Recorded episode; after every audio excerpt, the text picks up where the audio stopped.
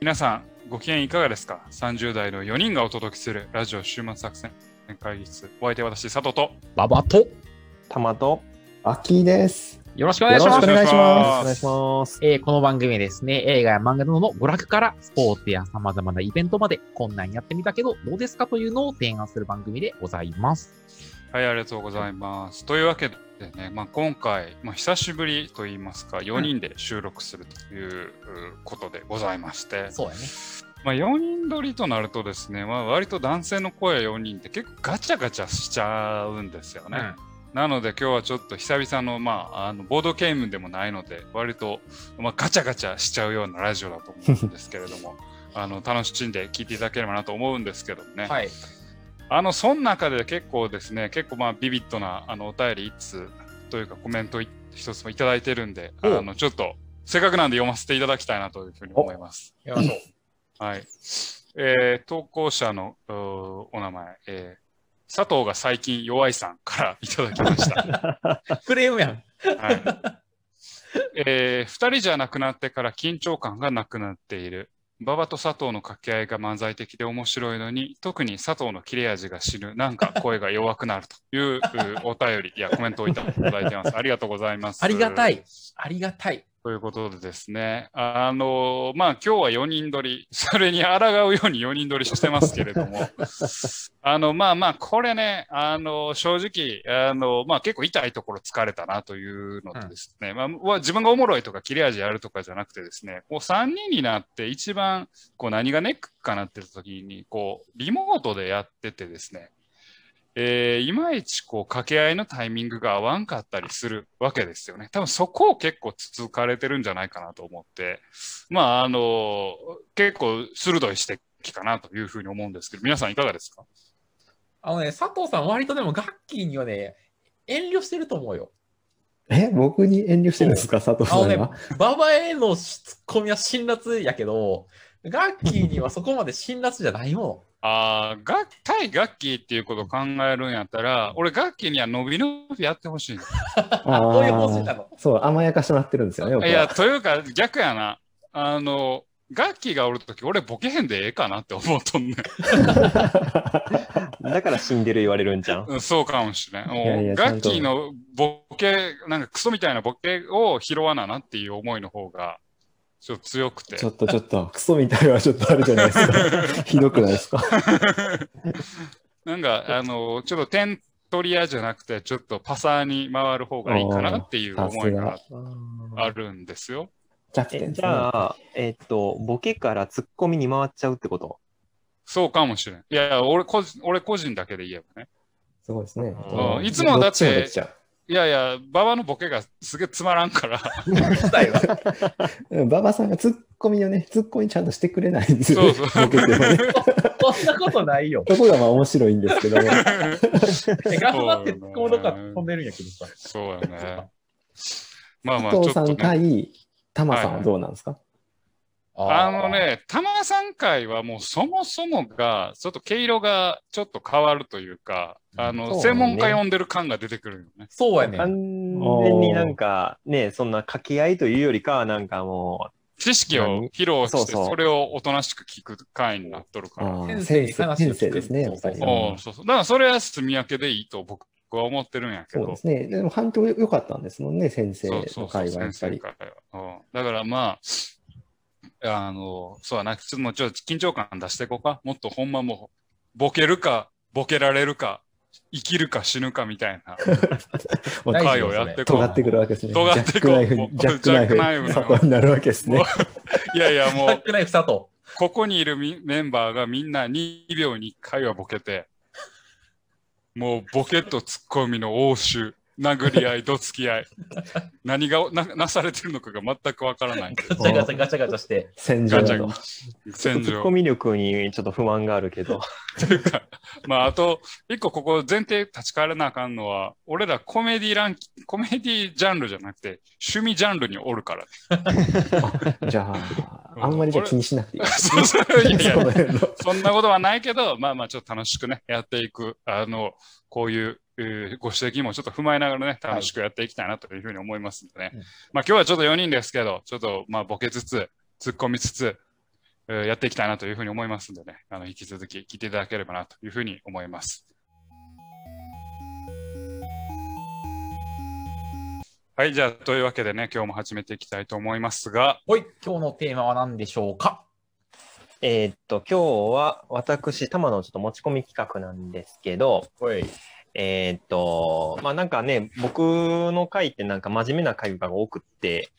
ちょっとこの週末作戦会議室に沿ってないんじゃないかっていうね、お声を馬場さん、佐藤さんからいただきましたんで、ちょっと今日はちょっとその漫画のおすすめ漫画を皆さんにちょっと一つずつ紹介してもらいたいなと思うんですが、まあ、せっかく私がちょっと主催する会ということなんで、こうプロフェッショナルっていうテーマにして、そのプロフェッショナルに沿った漫画というところで皆さんに漫画を紹介してもらいたいなと思います。はい、はい、お仕事もの、プロフェッショナルものの漫画ということでね。はい、そういうね、テーマでね。やっていきたいなと思いますけどね。まあいろんなお仕事もの、プロフェッショナルものあると思うんですけど、まあやっぱタマさんお医者さんですからね、やっぱ医療漫画が来るんじゃないかなと思いつつ、ちょっとまあいろんな種類があるから、ちょっとそのバリエーションも楽しんでいただけるのかなと思いながらね、こん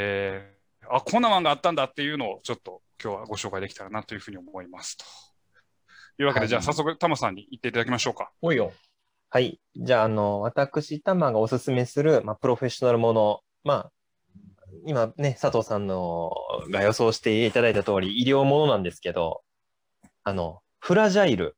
病理医岸恭一郎の初見という漫画をちょっと僕はおすすめしたいなと思います。はい。はい。で、医療ものって、まあ、いろいろあるじゃないですか。まあ、有名なものやったら、まあね、ドラマとかでもあった白い巨塔もあるし、はいはい、漫画とかだったら遺竜とか、まあね、あとまあそうだな、コウノトリとか、うん、はいはいはい、いろいろあるんですけど、全部ね、その医療ものってなんか大きく2つに分かれるんじゃないかなと思ってて、はいはい、一つは患者さんの家族のこう人間関係とかにこうフォーカスを当てて、でその人間ドラマとして描くっていう描き方と、うん、あともう一個はもうバリバリこう凄腕の医者がおって、その神業みたいな医療の技術をこう中心に描くっていう描き方と、2つあるんじゃないかなと思うんですけど、なかなかそうなんでしょう、いわゆる普通の医者がまあ、なんかこういろいろ患者さんを見ていく中でいろいろ苦悩するっていう描き方をしてるものっていうのって少ないと思うんですよね、うん、なんかこう一昔前にちょっとこう話題になった漫画でブラックジャックによろしくっていう漫画が、はいはいはいはい、多分無料で読める漫画でね、あれあるんじゃないかなと思うんですけど、まあ、あれはなんかちょっと若干ね、ちょっとこう暗すぎてというか夢がなさすぎて、なんかちょっと読むのが辛くなってくる感じがあるんで、まあ、若干ちょっとオーバーに描いてるところもあるし、いやそんなんじゃないよっていう気もするんやけども、まあ、その点ね、このフラジャイルって漫画は結構なんかすごいそういうところを描いてる漫画なんです、うんうん、リアル目線なんですか。そう、リアル目線の漫画、うん、でまあどんな漫画かっていうのをちょっとざっくり説明すると、病理医が主人公なんですけど、病理医、皆さん病理医って聞いて、どんなんとかってなんかパッと思いついたりします？手術とかでこう、組織を取ってきたりとかする検査をしたりするんですけど、その、組織を顕微鏡で覗いて、これはこの病気ですとかっていう診断を行う場所なんですよね。で、そこに、まあ、優秀な、まあ、ちょっと変人だけど優秀な岸恭一郎先生っていう先生がいて、で、そこの先生の下に、宮崎先生っていう若い女医さんが、まあ、研修医として、まあ、入るという話なんですよ。その上の岸先生っていう先生はもうものすごい変人で、もうなんかなんやろ、もうすべてのステータスを医療に全振りしたみたいな感じの先生なんですよ。コミュ力もないし、だけど、やってることは医学的にはすごく正しくて、もう例えば、うんうんうん、病理って、普通、その病理検査室から出ないんですけど、例えば呼吸器内科とか、そういう他の科のカンファレンスに突撃していって、お前らの診断は間違ってるみたいな感じのことをバーンと言っちゃうような。破天荒ですね。その破天荒な人なんですけど、その下に、いわゆるその岸先生って、やっぱりだけど、それでもやっぱり医学的にはとっても正しいことをしてるから、その岸先生を若干憧れて、その宮崎先生っていう若い女の先生が下に弟子入りして、いろいろ患者さんをなんとか診断しようと苦悩するっていうような話なんですけど、うん、あれですか、研修医目線の漫画なんですか？研修医目線だけじゃないんだけど、大きくはそういう感じのストーリーというところなんですよね。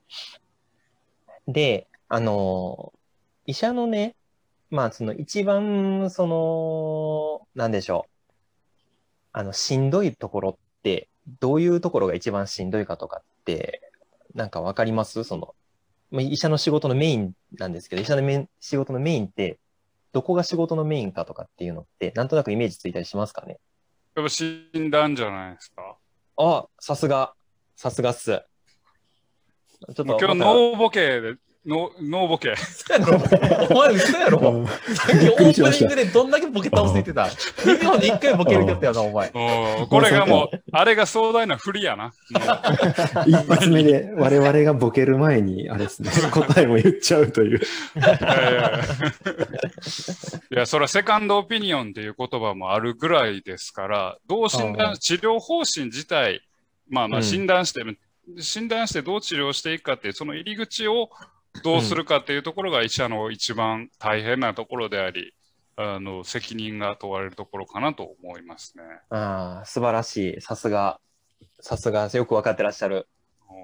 やっぱりね、医者の一番しんどいのって診断で、医者の仕事って、大きく4つのパートに分かれてて、1つ目は患者さんからお話を聞くっていう、問診っていうところですよね。で、患者さんの問診を取った後に、それに基づいて、所見を集めるっていう、体を診察したり、検査をしたりとかして、その病気の証拠を見つけていくっていう、その所見を取るっていうことをまずして、で、その所見と、いわゆる患者さんの訴えをもとに、この人の病気は何なんだっていうのを診断する、診断っていう部分があって、で、その診断に基づいて治療っていうのをすると。そういうステップに分かれてるんですけど、この診断がとっても難しくって、結構一つに診断が絞れることってなかなかないんですよ。それを、例えば2つとか3つとかを並列しながら治療は進めないといけないっていうのは結構臨床の現場であるんですけど、それってやっぱり医学的に正しくないんですよね。やっぱり正しい診断をもとに治療するのはやっぱり正しいから、そこにいわゆる正しい医療と実際の医療との間の矛盾というか乖離があると。で、岸先生っていう先生は非常に優秀だからバシッと一発で診断を下すんですよ。けど他の医者はそんなに優秀じゃないから何個かの診断を並列して診療に当たろうとするんですよ。そこの間で、非常に矛盾が生じて、で、宮崎先生はどちらかというと研修の先生はどちらかというと優秀じゃない方の医者だから、いわゆる正しい医療と実際の医療との間の乖離に、右往左往しながら、なんとかなんでしょう、理想となる医療の方に自分を近づけていくみたいな、そんな話です。なるほど。はい。だから本当になんか医者の苦悩だとか、本当に医者中心に、医療ドラマが描かれてる。で、しかもすごいリアリティがある。なんかとんでもない技術を持ってる人とか、そういうのは出てこない。漫画界みたいなやつはないんですね。ない、本当に現実っていう感じの。非常にリアルな、医療ドラマを求めてる人には非常にお勧めできる漫画かなと思います。はい。神業的な診断技術っていうところは、でも、なんかあれなんです。裏付けがあっての、そういう話じゃないですか。実際にこういう人はいるだろうなっていう、これぐらいだったらいるだろうなっていう、もちろんものすごくすごいから超優秀っていう肩書きは絶対つくと思うんですけど、現実にいるレベル、いる範囲の話。もうお医者様がもう認めるぐらい、ある意味リアリティはあると。そうですね。ドクターの目線から おもろいってすごいよな、医療漫画でな。うん。見てて本当にね、勉強になるしね、こっちもなんか。そう大事ですね。逆にこれはクソやっていう医療漫画とかあるんですか？いいね、いいね。ガキいいね。例えば好きな医療漫画ある？医療漫画そんな全みんな見てるんや、ね、医療漫画僕全然読んでないです。ゴッドハンドテルは昔買ったゴッテルはねクソ素人目線でもそう思ってました。じゃあスーパードクター系もクソかな？スーパードクター系もね、それなりにクソやね、あれ。フィクションですからね、あれ。何があかんの、それは。いや、ありえないでしょ、全部。リアルじゃないってことね。リアルじゃねえじゃん、絶対。そっか。いや、ゴッテルとかさ、胸の手形がパーって光ってさ、いきなり患者さんが助かるとかありえへんよ、絶対。あと、漫画じゃないけど、ドラマで、最近やってたドラマでそれなりに売れてて、だけどちょっとこれクソやなと思ったんが、あれですよ。米倉涼子のやつじゃん。大門みち子。そうなんですか。あれはやっぱり。何があかんの？いや、あれもありえないでしょ、絶対。どんだけ神業やねん、お前みたいな。あれ最後、あれじゃないですか。ガムシロップガブ飲みするじゃないですか。する。あれやっぱみんなするんですか？お医者さん。せえへん。してるやつおらへん。お医者さんがガムシロップ飲むってどういうこと？大門みち子が手術し終わった後に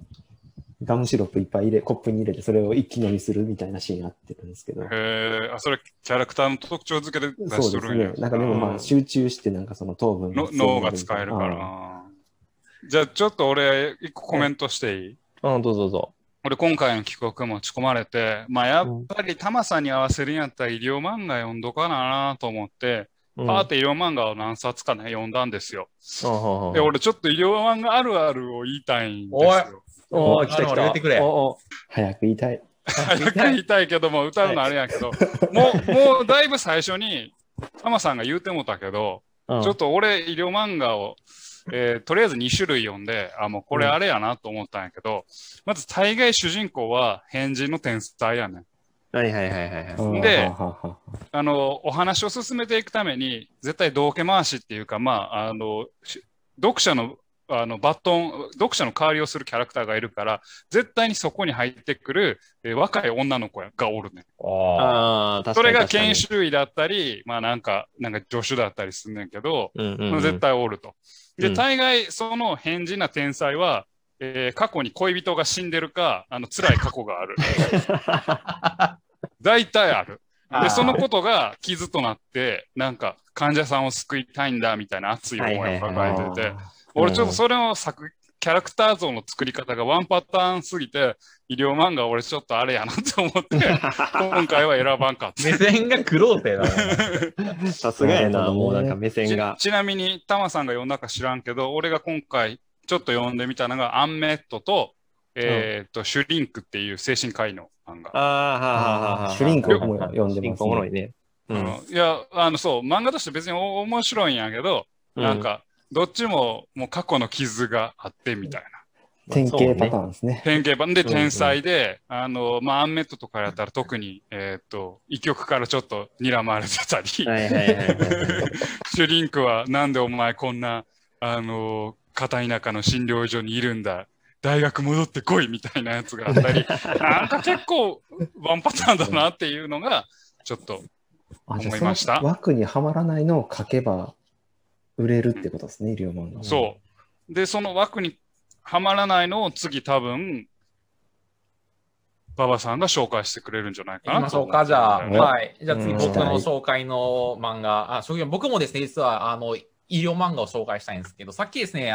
タマさんがですね、暗すぎるとディスったですね、ブラックジャックによろしくをですね、僕は紹介をしたいなと思っております。はい。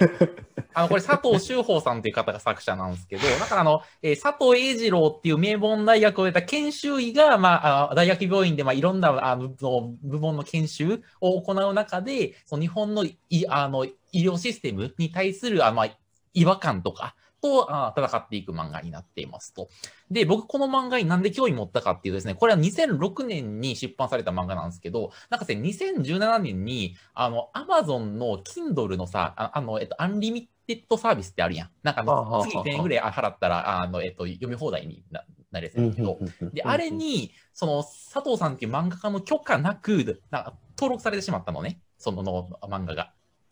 許可なくなんだ。許可なく行ってしまったらしいの。でそれを作者の佐藤さんが激怒して、その報復として、Kindle の漫画のタイトルを、ブラックジャックによろしくから、ブラックジャックによろちんこに変更したのよ、勝手に。やばいよ。でこの漫画がやばいなと思って、こいつの漫画読んでみたいってなって、ちょっとこう読んでみたのが今回紹介する、ブラックジャックに、よろしくになります。なるほど。はい。あらすじはですね、さっき言った佐藤栄二郎君っていう主人公が、大学卒業して、大学病院で、研修医として働きますと。で、その中で、いろんな、日本の、医療システムに対する疑問を感じて、で、結構ですね、この主人公の佐藤君が、もうなんかね、リスクとかを考えることができない性格で、もうこうだって思い込んだら、もうね、突っ走ってしまう性格なのよ。で、この日本の医療システムは、ダメだって言って、割とその、身勝手な行動をしていくみたいな漫画になりますと。例えば本当は一刻も早く手術をしないといけないのに、なんかその内科と外科の、権力争いとかがあって、なんかすぐに手術できないみたいな人がいたら、その人をなんか勝手に病院から退院させて、なんか違う病院に連れてったりするのね、みたいなことをしちゃうみたいな。で、なんかそういうなんか、だから結構全力で行動する中で、なんか徐々に今の医療システム、を守らないといけない理由とか、なんかやっぱ自分自身の幸せとかもあるよなみたいなことを考えるようになって、ちょっと成長しつつも、ちょっとなんか葛藤していくみたいなのが、大枠のあらすじみたいな感じでございます。で、タワさんの言う通りね、これめちゃくちゃ暗いのよ。でね、読んでってめちゃくちゃね、辛くなるというか、基本的にその病気になった人が病気と戦おうとするんだけど、日本の医療システムの欠陥があることによって、いい治療を受けることができなくて、苦しい思いをして最後死んでいくみたいな、そんな感じのストーリーが何回も描かれるのね。で、その状況に対して何もすることができない主人公が、バタバタする様子っていうのがひたすら描かれるって感じなので、おもろいんだけど、マジでね、読み進めたくないのよ、この漫画はっていうのがありますと。なんかもうなんかね、ワンピースとかは読んでておもろいけど、なんかね、辛い。なんかね、なんか漫画やけど、なんか、罰ゲームみたいな漫画ですと、これは。ただ作者が描こうとしているのはすごい共感できて、なんかね、多分作者はなんか大きなシステムみたいなものに立ち向かおうとしている、個人みたいなのを多分描こうとしていると。なんか医療システムみたいな大きなものがあって、だからそういうシステムがある以上、やっぱさ、どっかに欠陥があってさ、なんか、人間が阻害されてるところが発生するじゃんかと。で、そういう人は、で、ほとんどの人はその医療システムみたいなシステムを受け入れるんだけど、で、ただ主人公とか、主人公の周辺にいるお医者さんとかは、なんかそのシステムを何とかして変えようとする人がいるのね。で、そういう人は結果としてやっぱ組織から、異端として扱われてしまって、左遷されたりとか、つまはじきにされちゃったりするんだけど、みたいな。で、そういう中でも、なんかその、システムに迎合するのではなくて、なんかそのシステムに対して、戦おうとするみたいな人物っていうのをひたすら、描くみたいな。っていうのが、この、ブラックジャックによろしく、みたいな感じですね。はい。なるほど。ブラックジャックによろしくはもう、超有名作というかドラマ化もして、正直結構知名度はね、今日紹介する漫画の中でも、割と俺ら世代なんで知ってるかなと思うんですけど、意外に僕思うのは、最後まで読み切った人が少ないんじゃないかなと思っていて、そうかもしれない、でここで改めて牧師を最後まで読み切ってみるっていう価値はあるのかなと思ってるんですよ。当時話題、僕らが高校生ぐらいの時に話題になって妻夫木くんと鈴木京香さんかな、確かが主演でドラマ化もされて、で結構こう大きい、まあそのセンセーショナルになって、そのブームが去ってでも続いてて最後どうなってんみたいなのがあんまよく知らない人が、結構多いのかな、と思うので、ここのねタイミングで一回ちょっと週末のお供に読み切るっていうのは僕いいのかなと思ってますね。そうね、まあ無料やしね。そうその説明いるんじゃないですか。無料なの今。あれ確かあれ今もうね著作権的なものを確か作者の方が放棄してて、でなんかもう全部無料で読めるようにしてくれてるはず。あれせったっけ。いやちょっと分からんけど多分ね、どうなんやろ。俺でも買ったけどね、アマゾンで。ちゃんと貢献してるんですね。買いましたよ、はいで、あともうちょっと言う、なんかこの、あれだ、この漫画を知らない人向けに言うと、まあ、うちのラジオでは基本的にサイコパスの例えをすることが、そんなにやってるので、サイコパスの常森茜さんが20年間シビラシステムと戦い続けるも、システムを変えることができず、半分諦めつつも、まだ一縷の望みとか希望に元に頑張っている、その、まあ、人を描く漫画っていうのが基本的にこの漫画って感じ。どっちかっていうと主人公というよりも、主人公の周りにいる、半分諦めてるけど、かっこいいおっさんが、描かれてて、それがなんかすごいいいなっていうのが俺の今の感想ですかね。はい、主人公は諦めてるんでしたっけ、システムを変えることを。主人公は、ひたすら突っ走ってる。うおーって。このシステムはおかしいわーっつって突っ走ってるけど、でもなんかそのスタンスではシステムは変えられないってことは、やっぱりその10年、20年やったらわかるじゃん。ありつつもなんか諦めちゃってるというかあれなんですね。で半分諦めてるんだけど、こうしたらシステム変わるんじゃないかみたいなことをなんか試行錯誤しているおっさんっていうのがかっこよくて、それを見てるとちょっと熱い気持ちになれるっていうのがこのブラックジャックがよろしくのいいところだなって思いますかね。ちょっと僕がねブラックジャックによろしくをおすすめから外した理由っていうのが、いやそんなにひどくないよっていう誇張しとるいやシステムね、確かに全部あるんですよ多分、聞いたことあるしそういう話、だから実際にあるんだけど全部が同時には多分起こらないだろうなっていう感じ。はいはいはいはい。多分なんやろうね、そんなに医療界ひどくないよっていう感じですかね。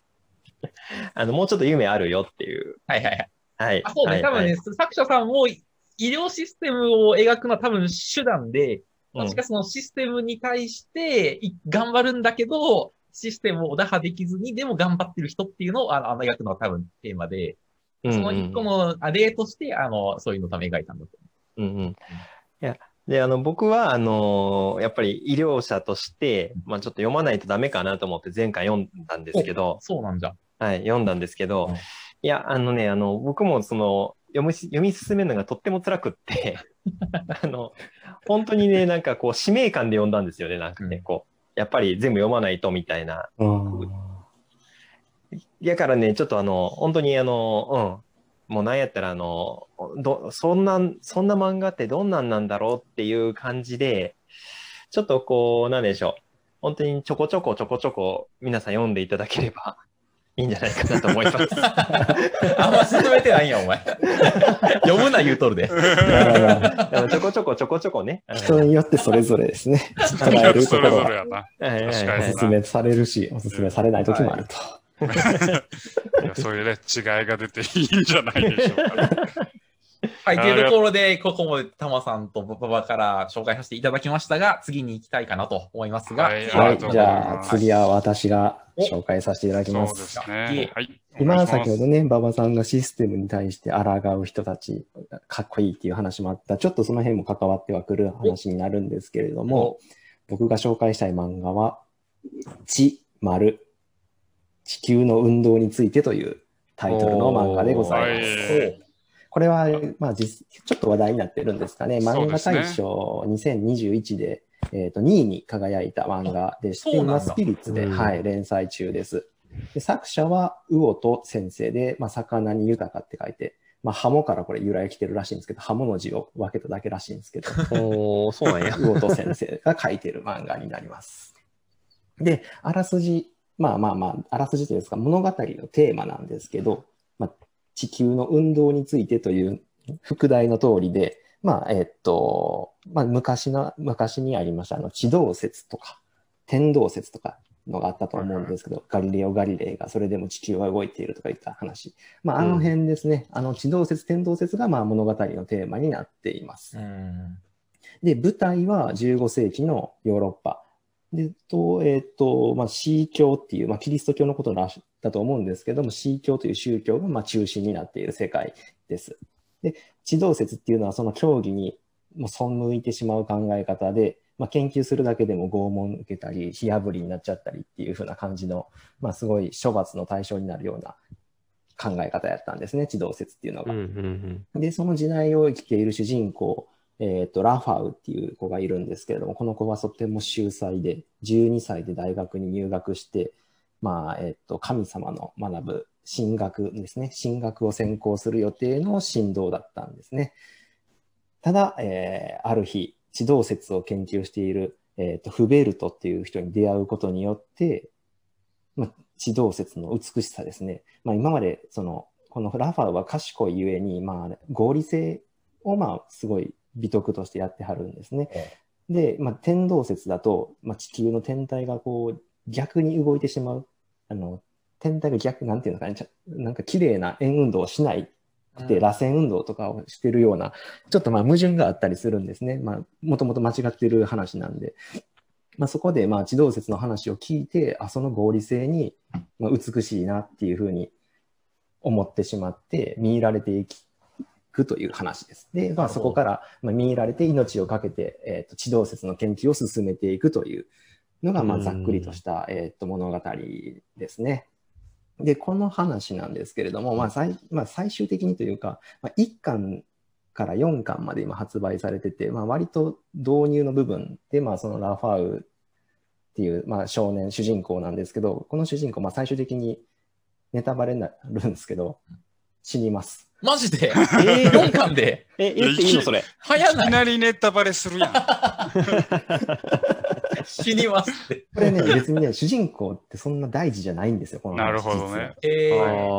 でね、何が大事かっていうと、物語、ちょっと続きを言うと、このフベルトっていう地動説研究をしてた人が最初にいて、まあ、その人は結局火あぶりになっちゃうんですよ。で、その地動説の書類をラファウに託していって、死んじゃうんですけど、そのラファウも地動説のその書類とかをまた別の誰かに残す選択をして処刑されるっていう話なんですね。また死ぬや。そうなんです。なのでこの物語実は、まあ、地動説を証明するためにどんどんその受け継いで、はいはいはい、この真理を追求していくために、いいですね。まあ、自分の命をかけても正しいっていうん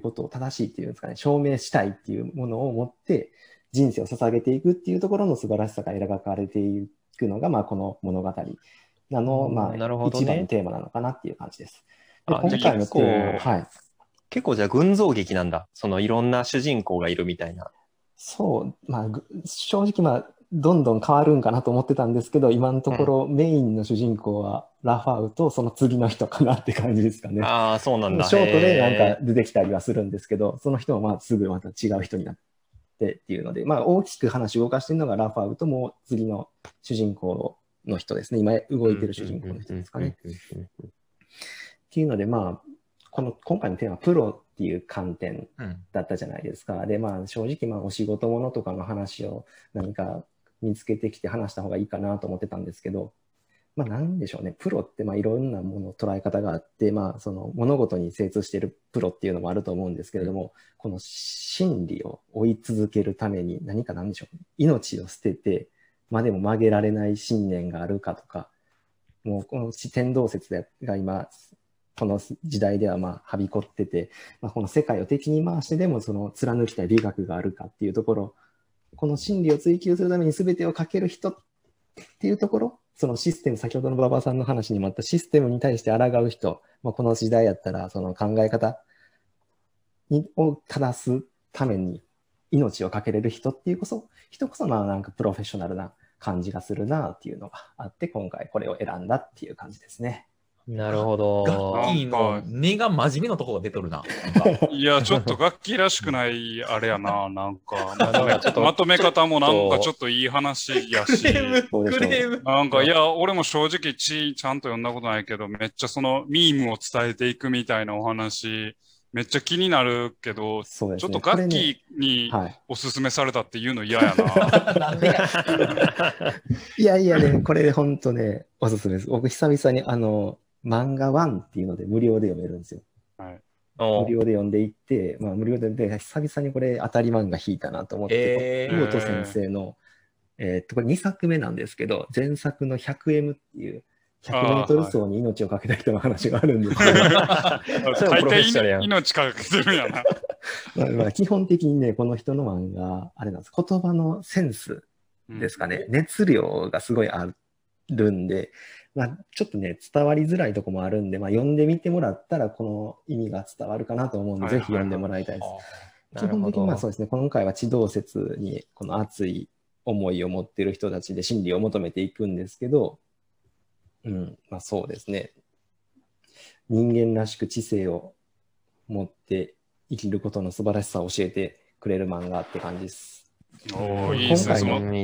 人間参加みたいな。知っていうののタイトルの由来なんですけど、もともとこの地動説は後付けの話なんですよ。らしくて。あ、そうなん。もともとは、血液の血と知識の知。血と血で知識の探求をするためには流血とかその犠牲がつきものっていうような作品を書きたかったらしくて、そこに地動説っていうのが入ってきて、さらにそのブラッドとインテリジェンスと大地のアースの血っていうのの3つをかけてるっていうものになるらしい。あ、いいですね。すごくいいんじゃないですか。うん、なんかかっこいいガッキーが、うん、ありがとうございます。これは、ね、本当に面白くてぜひ伝えたいと思って、熱い漫画なんですよ。で、まあ読みたくなってきたかなって思うと思うんですけど、佐藤さんの漫画に求めるなんていうんですかね、好きな演出って、はいはい、何ですか。漫画に求める好きな演出。僕がね、ラジオを聞いてる中では、うん、かぐや様を告らす、のやつとかあったじゃないですか。タイトルがいいところへ出てくるとか、名前の回収があるとか、そういうのかな。ございます。ありがとうございます。それ第1話に出てきます、これ。それはだいぶフェティシズムがあります、僕には。ね、第1話の最終ページあたりで、初めて、うん、地動説っていう言葉、ワードが初めて出てくるんですよ。はいはいはい。この時に地動説っていう吹き出しのコマがあって、その横にタイトルがドンチ丸っていうのが出てるっていう。ああ、それセクシーですね。あ、まあ、そこちょっと、まあ、セクシーだなと思いますね。おかしいな、セクシーですね。また、ありがとうございます。はい。以上ですね。じゃあ最後、佐藤さんですかね。最後、じゃあ私ですかね。はい、まあ、今回、プロフェッショナルもの、お仕事ものって言ってですね、前に、馬場さんと喋ってたんですけど、まあ、漫画でお仕事ものって言ったら、やっぱ医療漫画とか、弁護士とか、まあ、警察とか、結構あるんですけど、これが僕、ちょっと最近面白いんじゃないかと思ってるのが、自衛隊なんですよ。おで、自衛隊が何が面白いかっていうと、自衛隊を描くことが面白いなっていうのは、別にその人それぞれの主義主張をどうのこうの置いといて、やっぱ国内の中でもこう賛成派と反対派みたいな、こういう対立構造があるじゃないですか。で、一方で国外を取り巻く環境っていうのは外圧とか脅威も高まっているっていうその状況も存在するじゃないですか。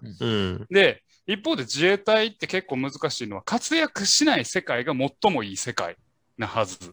ですね。まあそうやな、確かに。要はもうアイデンティティが非常に難しい集団なんですよ。要はどんな会社でも例えばコーポレートビジョンで社会に貢献しますよみたいなことを言ってるけど、自衛隊に関しては自分たちが貢献しないことがある意味で一番素晴らしい世界につながるはずなんだよね、っていう自己矛盾を抱えた集団、そこにいる人たちを描くってめちゃくちゃドラマがあるんじゃないかと、基本的に多分作品を作るときに、主人公たちの壁を作っていかないといけないけど、自衛隊を描くだけでめっちゃ壁あるやんっていう、乗り越えないといけない壁が、っていうので僕は自衛隊が最近面白いんじゃないかなと思っていて、で今回取り上げる作品は実はそんなにおすすめじゃないんですけど、おすすめじゃないの？ちょっと待っておすすめじゃないけど、プロフェッショナルお仕事ものとしてはまあちょっとやっぱこだわりはあるかなということで、ちょっとご紹介したいのが漫画ライジングサンとライジングサンの続編である今連載中のライジングサン R、レンジャーレスキューっていう作品をちょっと紹介したいなと思います。で、これ作者が藤原聡さんという方で、この方が実際に自衛隊員だったと、過去に。なので結構作品をリアルに描けるというのがお話の強みです。ただ、この作品、ストーリーは割と安直です。まず、第1作のライジングサンに関しては、自衛隊員、ある高校生が自衛隊員になるまでっていうお話、3ヶ月の訓練場でのお話を描きます。でも、割とフィーチャーしているところが、同期との絆であったり、過酷な環境で自分が何を目指すべきかっていう主人公の成長たんだりっていうところで、意外に自衛隊じゃなくても書けちゃうなっていうところではあります、正直。ただ、そこでやっぱり見てほしいのは、やっぱりお仕事もの、プロフェッショナルものって描くときに大事なのは、その作品の知識、読んで知ってる知識、言葉と知ってる知識を描くっていうのは多分誰でもできて、その先に行けるか。要はお仕事の空気感を出せるかっていうところが僕は大事だと思うんですよ。で、その空気感ってどうやって出すのかっていうと、やっぱり細部とか環境の書き方をどれだけこだわれるかっていうところだと思うんですよね。その点でやっぱりライジングサンは作者が自衛隊出身というだけあって、細かいこだわりがあるかなと思うんですよ。例えば災害救助の際に食事を隠れて食べたり、要は災害救助の時、自衛隊員は当然食べないと力が出ないけど、でも実際被災してる人たちにはそんなご飯はこうみんな、僕ら多分多くの人が阪神大震災を経験してると思うけど、あんまり満足にご飯で食べれない瞬間って結構あるんですけど、自衛隊員腹っぺこじゃできないから、そういう隠れて食べるみたいな描写があったり、やっぱり外で活動してる時の周囲の好奇の目、そういうのをちゃんとコマの中で書いてたり、で山の中の行軍があるんですけど、人間寒くなって非常にどうしようもない環境になると、指が動かなくなって、食事するにしてもスプーンとかをちゃんと持てない、赤ちゃんみたいな持ち方をしないとご飯が食べれないみたいな、そういう過酷な状況だから、あるいは自衛隊員だからこそ起こりうる小さい積み重ね、そういうところが、細部の積み重ねがこの漫画にはあるなっていう、そういうところがこの漫画の魂になってるなっていうので、僕はちょっと面白いなと、お仕事漫画として面白いなというふうに思いました。なるほど。はい。で、だからこそ、例えば、これ自衛隊員だから、これ7巻のエピソードが結構僕は好きなんですけど、実弾射撃演習があるんですけど、ここで実弾を扱うっていうことの重み、ただのアクション漫画とか戦闘漫画やったら銃一発撃つなんて、ただのアクションの1コマ、2コマで終わっちゃうようなもんだけど、一発を撃つまでに彼らが感じている重みみたいなのをちゃんとドラマとして描いているのがかなりしびれるなと思ってですね、なかなか面白いなと思います。はい。そのさっき佐藤さんが言ってた自衛隊ならではの壁みたいなやつってそれた、うん、描かれんの？いやだからそれここがねちょっと僕はもったいないなっていうところなんですよ。ははは要はね、ちょっとあるんですよね。自分たちが活動してるときに、うん、外では自衛隊反対、派兵反対みたいな、うん、活動してるっていうのが結構見えたりするわけ、うんうん、でそれにただ主人公が有機的に絡んでいかなかったいいんですよお話上。あ、なるほど、ね、これ、はい、お話の作り方がちょっと正直物足りない部分はあるんです、うんうん、あるんですけどその細部にこだわりとお仕事ものとしての空気感の出し方、そこが僕の魅力じゃないかなというふうに。いやその自衛隊の裏事情がいろいろ分かるみたいな、そうね、的な面白さがあるみたいな。面白さがあります、はいはいはい、だからストーリー上は結構ワンパターンじゃないな、よくあるような、まあナルトみたいな、最初の方のナルトみたいなライバルと共に成長していくぜみたいな、このアカデミーで成長していくぜみたいなお話をその自衛隊でやってると、うんうん、で映画フルメタルジャケットって多分見た方も結構多い、まあ、古い作品ですけど、うんうんうん、ハートマン軍曹ってよくネタになってるけれども、自衛隊員とか軍隊に入っていくときはいかに精神を今までの常識を壊して新しい価値観を入れ込んでいくかっていう、その、まあ、ある意味洗脳と同じプロセスが行われるんだけど、まあ、自衛隊でも同じようなプロセスが行われていって一人一人がある種兵器になっていく、その様っていうのが、フルメタルジャケットはかなりリアルにグロく書いてんねんけど、まあちょっとライジングさんはだいぶポジティブに書いちゃってるけど、もうちょっとそこのグロさがあってもよかったかなっていうところは正直あります。なるほど。けど、まあその自衛隊っていうのはこんな形で動いてんだなっていうふうに見ると結構魅力がある漫画じゃないかなと思います。なるほど。で続編、僕はあとおすすめは続編のライジングさん R、まあ、レスキューレンジャーの方を読むべきかなと。こっちの方がもうちょっと主人公が自衛隊員になってからどう世間と関わっていくのかっていうところが見えてくるので、続編の方が僕はおすすめかなというふうに思いますね、うん、はい。で比較的ライトに読める感じなんかな。非常にライトに読めます。はい。あまりグロさはないけど、自衛隊ってこんな感じなんやっていう、よくよく読むとちょっと今の自衛隊とは違いますよとか、男女一緒に訓練してるけど今は男女一緒に訓練なんてないですよみたいなのが、まあ、実情らしいけど、うん、まあ、だから多少の脚色はあるけどおおむねかなりリアリティを持ってやってるっていうところが、まあ、魅力かなと、お仕事者としての魅力かなと思ってます、うんうん、なるほど、はい、って感じです、うん、はい。確かに細部のその作り込みとかでなんかこう違うなんかそんなん絶対せえへんっていうことを漫画の中でされちゃうと一気に冷めるっていうのはあって、まあ、僕医者やから医者のことしか分かんないですけど、こんな言葉遣いせえへんとか、うん、こんなとこでこんな話はせえへんとかっていうのが漫画の中でされちゃうとなんか一気にこうリアリティがなくなっちゃって読む気がなくなっちゃうっていうのがあるんやけど、はいはい、多分だからライジングさんはそこがすごい作り込みがすごいっていうことですね。まあ素人なりには多分ちゃんと作り込まれてるなって思うよね。うんうん、まあプロが見たら多少違うんかもしれんけど、ただ非常にちゃんと取材に行ってはるし、まあ、ご本人がまあ、自衛隊出身やからそういうところはリアルに書いてるかなと思います。なるほど、はい、っていう感じですかね、僕の紹介作品は。なかなかバラエティー飛びましたね、自衛隊。うん、そうですね、なんか絶対みんなが選ばんそうなやつを選びました。うん、読んだことないですね。種類としても少ないですかね、自衛隊漫画って。そうですね。今回、ライジングさんと、あと防衛大学物語みたいな漫画が一個あって。そ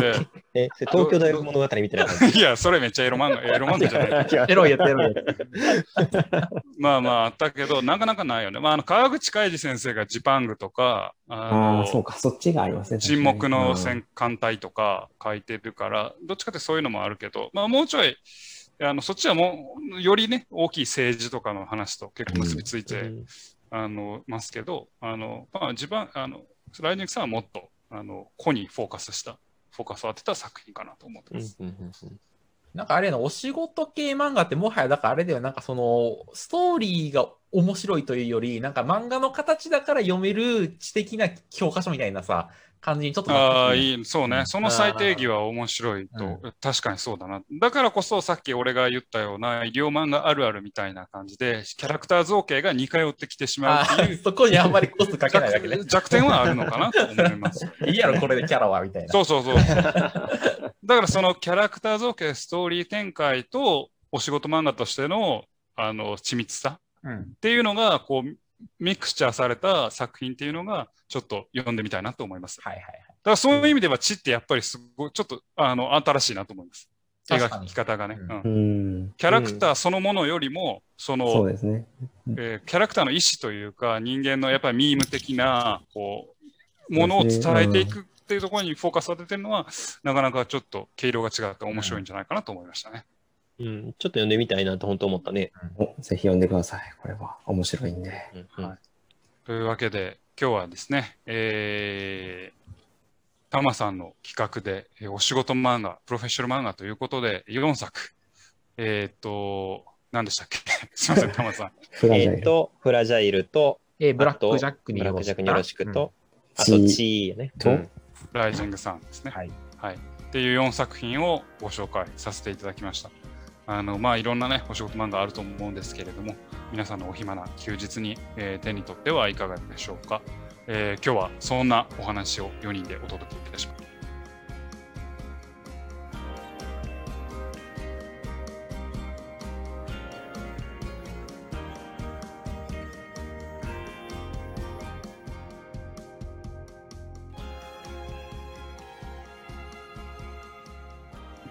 週末作戦会議室ではお便りをお待ちしております。お便りはポッドキャストのメモ欄に記載されたリンクよりアクセスいただき、週末作戦会議室ホームページメールフォームよりお願いします。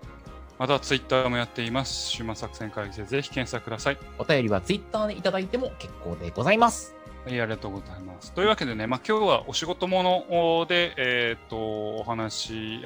おすすめ漫画を考えてきましたけれども、まあ、このお仕事の漫画あったら読んでみようかなみたいな漫画皆さんありますか？僕一件あって、なんでしょう。タクシー運転手。面白そう。タクシードライバー。面白そう。それはとっても面白そう。ちょっとお話がまあホラーかサスペンスかになるんかもしれんけど、タクシー運転手が出会う人の漫画ってちょっと面白い。人間ドラマになるのかサスペンス系になるのかホラーになるのか分からんけど、結構幅が広がりそうだなと思って。なるほどね。うん、ちょっと面白そうだな。そうですね。ただそれはお仕事漫画というか、まあヒューマンドラマですね。そうねっていうところはあるかもしれんけど、まあ、あとちょっとオッドタクシーの影響を今受けてるからあれだけど、タクシー漫画かタクシー運転手はちょっと面白いかなと思いました。うん、なんかありますか？なんでしょうね、製造業のメーカーとかそういうのいや俺製造自分の仕事やんいやメーカーに勤めてるとそれ思んないんちゃうかなって思ってたけどでもなんかね、今読んでる出版社の漫画読んでますけどね、出版社というかなんか印刷会社の漫画とか読んでますけど、まあ面白いかな。まあまあこんな風な世界があるんやみたいな感じで見れますけどね。釣ったもんだっていう漫画ですね。はいはい。ちょっと読んでみよう。釣ったもんだ。俺なんかあるかもしれんけど、フリーターの漫画読んでみたいな。フリーターって職業な。まあ職業かわからんけど、あ、無職。まあいろんなアルバイトをやってる人の。漫画、それはちょっと面白いかもな。いろいろこうバイトを掛け持ちしながら、それで生活していくことを決めた人っていう。なんかそのバイトごとの特色がね見えて、例えばなんだろう、マクドナルドはこうやでみたいなとか、スターバックスやとこうやでみたいなとかが見えてきたりすると、なんか面白いかもしれないね。でまあ、なんかその人の人生観っていうのにも若干興味があるというか。はいはいはい、はいうん。医者が言うとちょっとあれやな、嫌味に聞こえるな。おい、ちゃうよ。で純粋にやっぱりさ、なんかこう自分が想像できへん人の話って読みたくないやっぱり。確かにな。そうですね。職業ものの漫画とか書いてるあれですね。でもドラマとかにもなりやすそうですもんね。うん。最近なんか全然何でしたっけ、薬剤師の漫画、アンサングシンデレラ、あれもね、なんかドラマ化とかしてましたもんね。珍しいからかなと思ったんですけど、薬剤師にスポット当ててる漫画っていうのも。あれはただただ石原さとみが可愛かった時だったね。というわけでお送りしてまいりましたラジオ終末作戦会議室、本日はこれにてお開き。お相手は私佐藤とババとタマとガッキーでした。また聞いてください。さようなら。さようなら。